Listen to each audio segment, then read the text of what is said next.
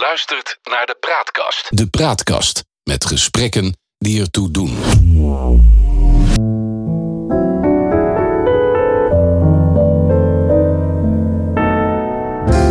Welkom, mijn naam is John Knerim en samen met Han van der Horst maken we deze podcast. Dag Han, dit is aflevering 3 alweer. En we gaan maar stug voort. Ja, zo is het. De geschiedenis eh, die herhaalt zich nooit, maar rijmen doet hij vaak wel. In het Geheugenpaleis gebruiken we dat gegeven om dieper in te gaan op de actualiteit. Han legt als historicus parallellen tussen heden en verleden bloot. En zo gaan we aan de waan van de dag voorbij en bereiken we de kern van het nieuws. Scheppen we orde in de maalstroom van berichten die het zicht op de grote lijn belemmeren. We ontdekken wat werkelijk belangrijk is. Tussen beide blijkt dat de werkelijkheid vaak genoeg elke fantasie te boven gaat. Het is mijn taak om Han in toom te houden, scherp te bevragen en puntig tegen te spreken. Vandaag dus aflevering 3. Waar we de afgelopen twee afleveringen in de Nederlandse politieke onderwerpen uh, zijn gedoken, gaan we het vandaag hebben over Rusland. Daar waren voor de Duma, zeg maar de Russische Tweede Kamer, verkiezingen. De Centrale Kiescommissie maakte bekend dat Verenigd Rusland, de partij tussen aanhalingstekens van Poetin, bijna 50% van de stemmen had gehaald. Poetin is officieel partijloos, maar iedereen kent de verbondenheid van hem met deze partij. Deze overwinning is een kleine daling ten opzichte van 2016.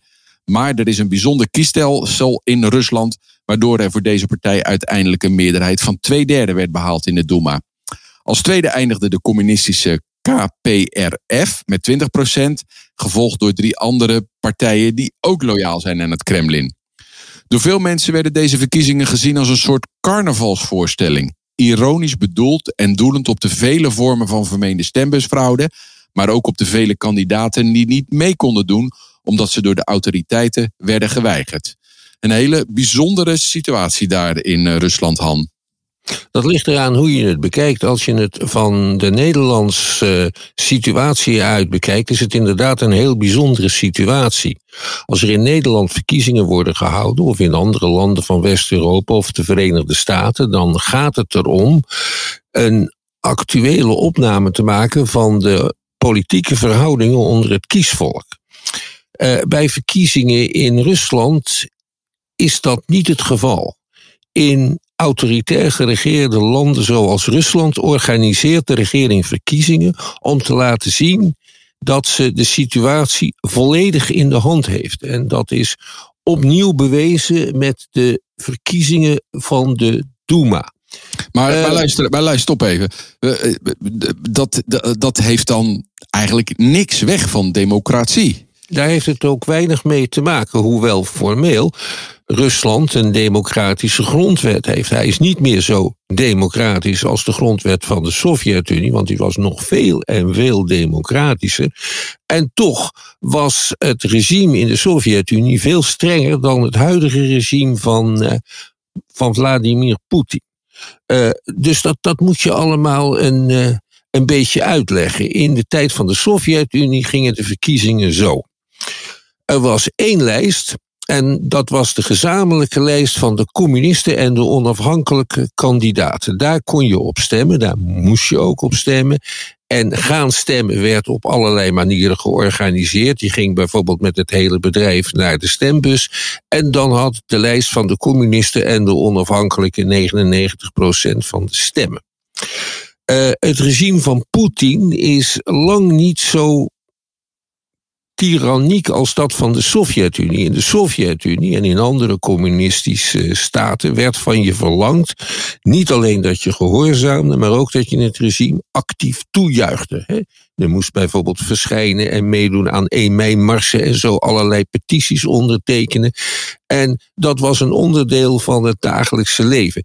Eh, in het land van Poetin, in het rijk van Poetin, word je met rust gelaten als jij de overheid geen problemen bezorgt.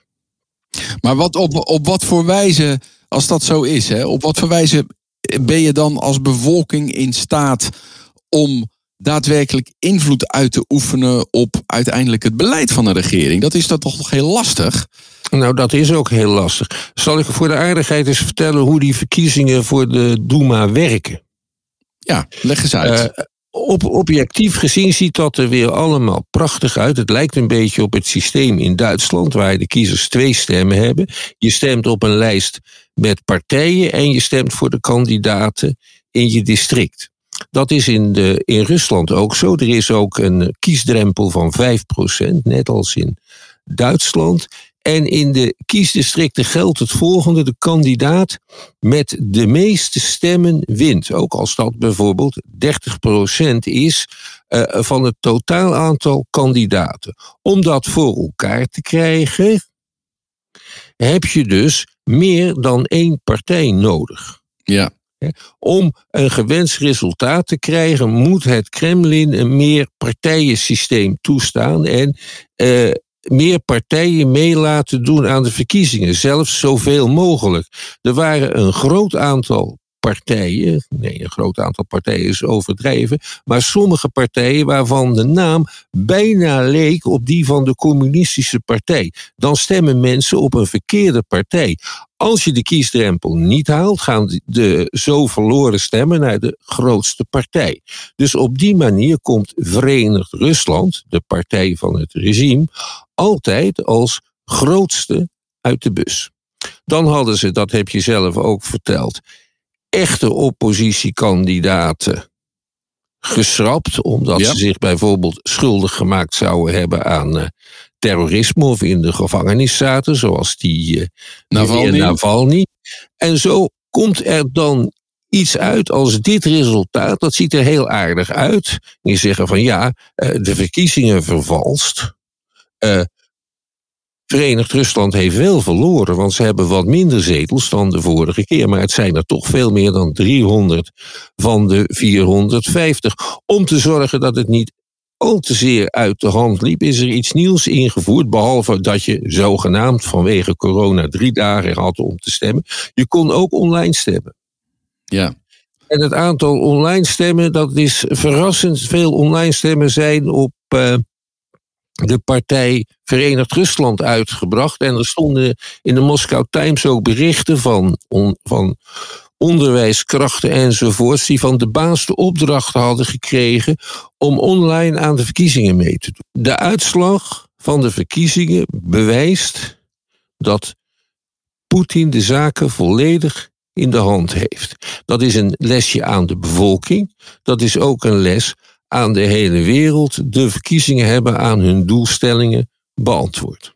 Dus eigenlijk wat je zegt, moet je het met een andere bril bekijken. Niet in de zin van het volk kiest een regering en daarmee uh, oefent ze invloed uit op het beleid. Maar het is veel meer iets wat georganiseerd wordt om de wereld en de bevolking te laten zien wie de echte baas is. En dat ze in staat zijn om dit tot stand te brengen. En daarmee laten ze hun macht zien. Precies. En datzelfde geldt voor het al vergeten referendum van verleden jaar. Dat was een, een volksraadpleging over wat wijzigingen in de grondwet. Die eh, Poetin het recht geven om nog 16 jaar aan de macht eh, te blijven. Hij is nu 68. Uh, eh, en 16 jaar haalt hij misschien nog net. Um, en daar zaten bovendien een aantal andere wijzigingen in die te maken hebben met wat ik dan maar noem conservatieve familiewaarden. Uh, als je tot de LHBTI-gemeenschap uh, behoort in uh, Rusland, dan heb je het niet best. En de grondwet geeft daar nu ook nog wat ondersteuning aan. Ja, met andere woorden, het is allemaal een vertoon van macht van eigenlijk het zittende regime. Ja. Wat nou zo interessant is, is dat het erop lijkt dat de Russische bevolking zich of je wel op een lethargische manier bij neerlegt, of dat ze dit gewoon accepteren omdat het deel uitmaakt van de cultuur. Kan je daar wat over zeggen? Ja, dat zijn natuurlijk altijd wel uh, gevaarlijke redeneringen. Als je zegt van nou, de, de onderdrukking hoort daar nu eenmaal bij de cultuur. Er zijn uh, een paar keer maar echt vrije verkiezingen gehouden in, uh, in Rusland. De eerste keer was in 1917. En dat was een foutje van Lenin, omdat hij al geplande verkiezingen na de Russische revolutie eh, liet doorgaan. En na drie weken is die eh, toen gekozen Duma uh, door uh, Sovjet-soldaten, zeg maar, door de militie van Petrograd naar huis gejaagd. En in de tijd direct na de val van de Sovjet-Unie in 1991 zijn er vrije verkiezingen gehouden. Maar toen onder Yeltsin, toch? Onder Yeltsin. En, en na, het, na het verdwijnen van, van Yeltsin kwam uh, Poetin aan de macht. En toen is ook onmiddellijk die partij Verenigd Rusland uh, opgericht. En is de huidige praktijk gegroeid, die ook wel weer overeenstemmingen vertoont met de laatste periode van het uh, Tsarenrijk, toen ze ook zogenaamd een constitutioneel systeem hadden. Ja, nou is mijn stelling uh, eigenlijk, want dat, dat, dat, dat zie je vaker, dat er in staten, en in dit geval in Rusland, er een verandering van regime kan zijn, maar dat de structuren die erachter zitten, de, de verkiezingsstructuren, maar helemaal ook, ook hoe de administratie werkt, die veranderen niet fundamenteel. Dat is eigenlijk wat je hier beschrijft, want het lijkt nog erg op hoe het tijden, ten tijde van het uh, tsarisme ging hoe het ten tijde van het communisme ging. En dat wordt gewoon voortgezet. Is dat een goede analyse? Ja, dat is, uh, dat is wel een goede, goede analyse. Al moet je het ook weer niet overdrijven. De periode van de Sovjet-Unie uh, had wel zijn bijzondere kenmerken. Maar er zit iets anders in Rusland. Wat ook al heel oud is. zeker zes, 700 jaar oud. En dat is het idee dat Rusland een heel bijzonder land is met een heel bijzondere taak in de wereld. En, en waar, is dat, waar heeft dat idee postgevat? Um, we hadden het net over de tsaren, de keizers van Rusland. En hoe zijn die nou keizer geworden? Um, de Russen zijn tot het christendom bekeerd, niet door missionarissen die vanuit Rome kwamen, maar door missionarissen die vanuit Constantinopel kwamen, die uh, lid waren van de Grieks-orthodoxe kerk en die uitgezonden werden door de keizers van het oude Oost-Romeinse Rijk met als hoofdstad Byzantium. Byzantium, dat is tegenwoordig Istanbul. De Turken hebben die, dat Constantinopel in 1453 veroverd. De keizer, de laatste keizer, is gesneuveld bij de verdediging van zijn stad. En de Turkse sultan heeft van dat Constantinopel zijn hoofdstad gemaakt, een moslimstad. Daarop zei de grootvorst van Moskou, uh, Ivan de Grote, zo staat hij in de Russische geschiedenis bekend, getrouwd met een Byzantijnse prinses. Nu ben ik de legitieme erfgenaam van het Romeinse Rijk. Ik ben de keizer. Sindsdien noemen die grootvorsten van Moskou zich tsaar, keizer. En zij zijn de behoeders van het ware christendom, het enige ware christendom. En het is ook hun heilige taak om dat Oost-Romeinse Rijk, dat is het Rijk van de waarheid en van het ware geloof, om dat op de een of andere manier te herstellen. Dat is de gedachte daarachter. Rusland is een bijzonder soort samenleving, dat is een voorbeeld voor de wereld en ze hebben de ware leer en die leer moet je verkondigen. Dat zat natuurlijk ook heel sterk in het communisme van de Sovjet-Unie. Ik had toen ik een jaar of 16, 17 was, in de jaren 60, een oude radio met een korte golf erop. En daarop zond Radio Moskou in alle talen van de wereld, ook in het Nederlands, propaganda-uitzendingen uit. Je had een uur Nederlandstalige radio vanuit Moskou elke dag. Je hebt tegenwoordig op een aantal kabelzenders RT. Dat betekent vroeger Russia Today, dat is het Russische antwoord op uh, CNN. Op CNN. En dat is wereldnieuws. En daarin kun je zien dat het in de hele wereld een rotzootje is. Maar in Rusland niet.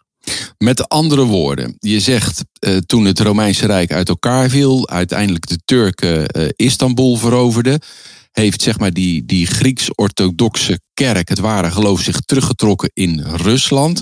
En vanuit daar een soort visie gekregen over de missie die ze hadden ten aanzien van de verkondiging van het ware geloof. Ja, nou teruggetrokken is natuurlijk uh, wat anders. Want in, in, Griekenland zelf is men massaal Grieks-orthodox, in Servië en, en Bulgarije ook. Daar hoort ook wel bij dat de tsaar van Rusland uh, zeg maar uit hoofde van zijn functie de beschermer is van alle Slavische volkeren.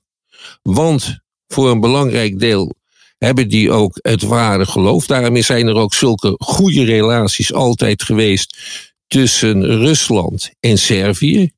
De Bul Bulgaren vinden Russen heel sympathiek. Dat zijn oude bondgenoten. En er zit nog iets in, en dat is dat de idee dat Istanbul eigenlijk bevrijd zou moeten worden door de Russische orthodoxe gelovigen, dat idee is niet helemaal dood. Ja, dat leeft nog steeds een beetje. Ja, en bovendien is dat heel praktisch, omdat een belangrijk deel van de Russische marine, dat was al in de tijd van de tsaar zo, in de Zwarte Zee ligt. En er zijn ook bepaalde internationale verdragen die zeggen dat buitenlandse oorlogsschepen door de Bosporus langs Istanbul mogen varen om zo de Zwarte Zee te bereiken of de Zwarte Zee te verlaten. Ja. Eventjes terug.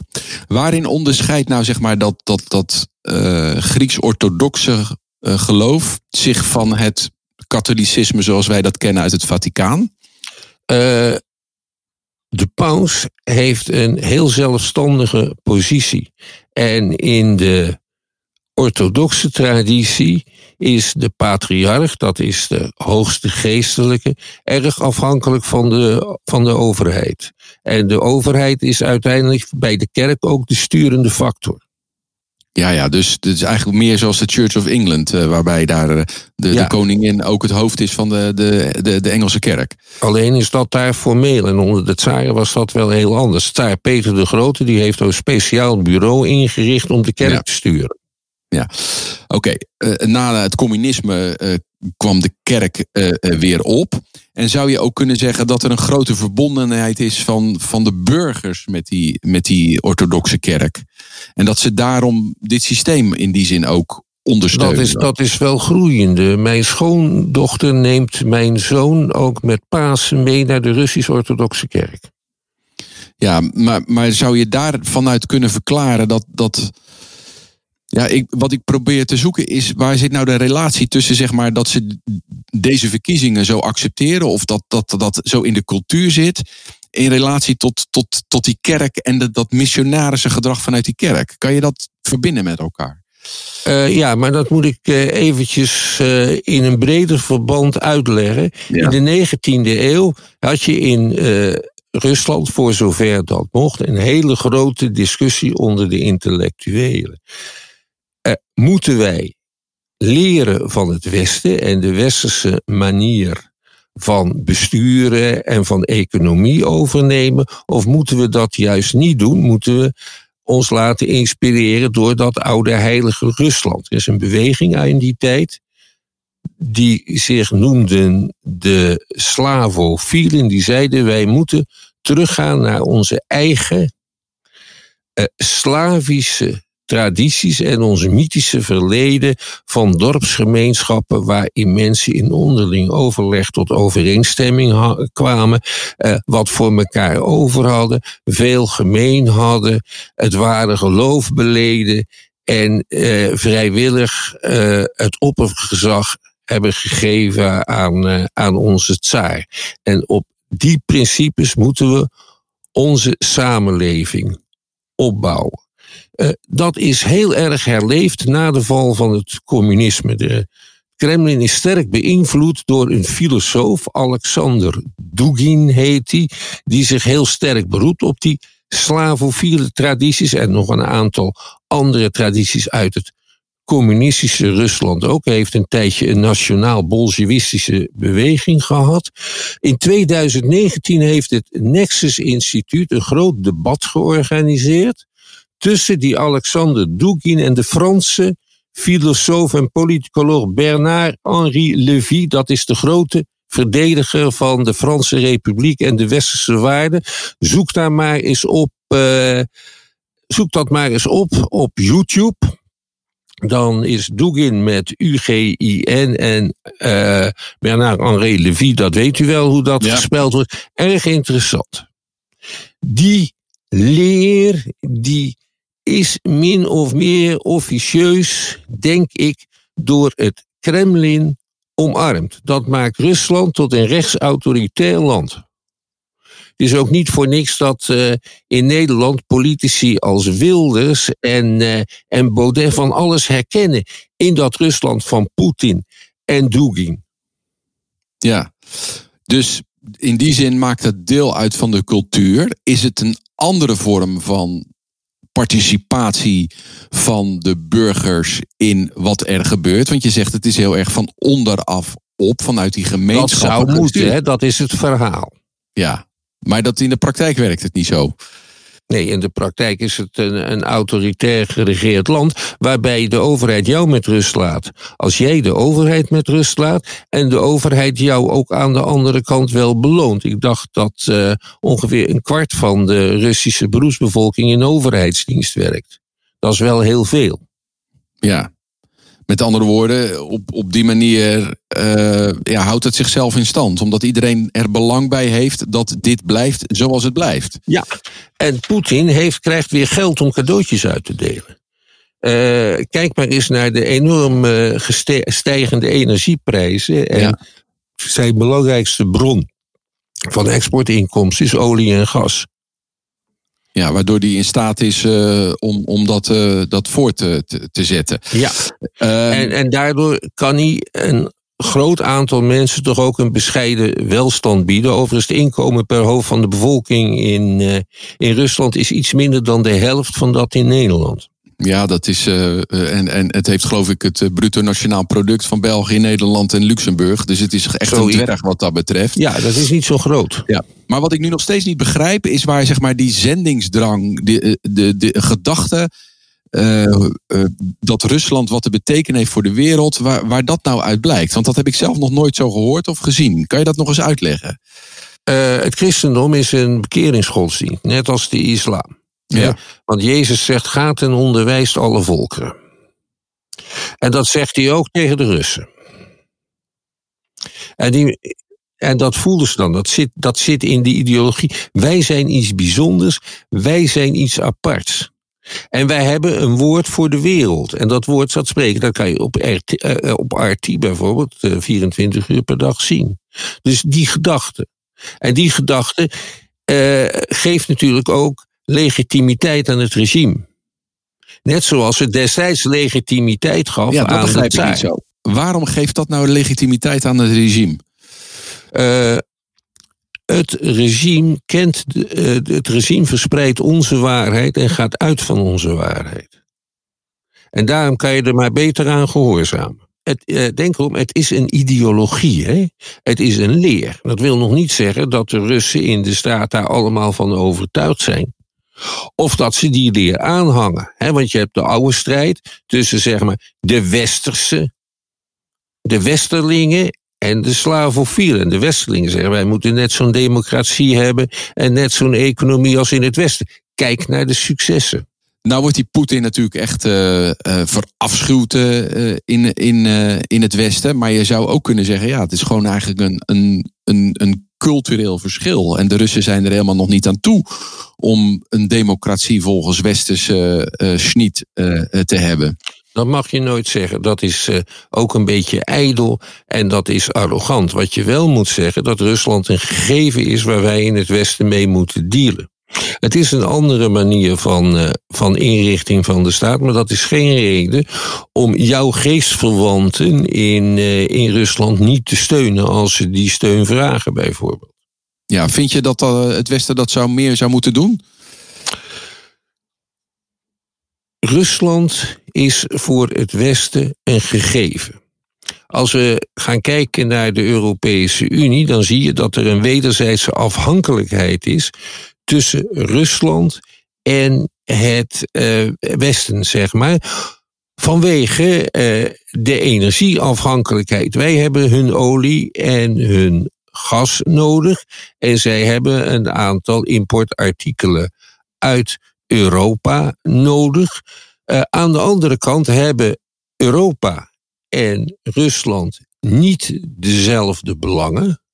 Ze hebben allebei een uh, eigen machtspolitiek en ze botsen op het moment op elkaar in de Oekraïne.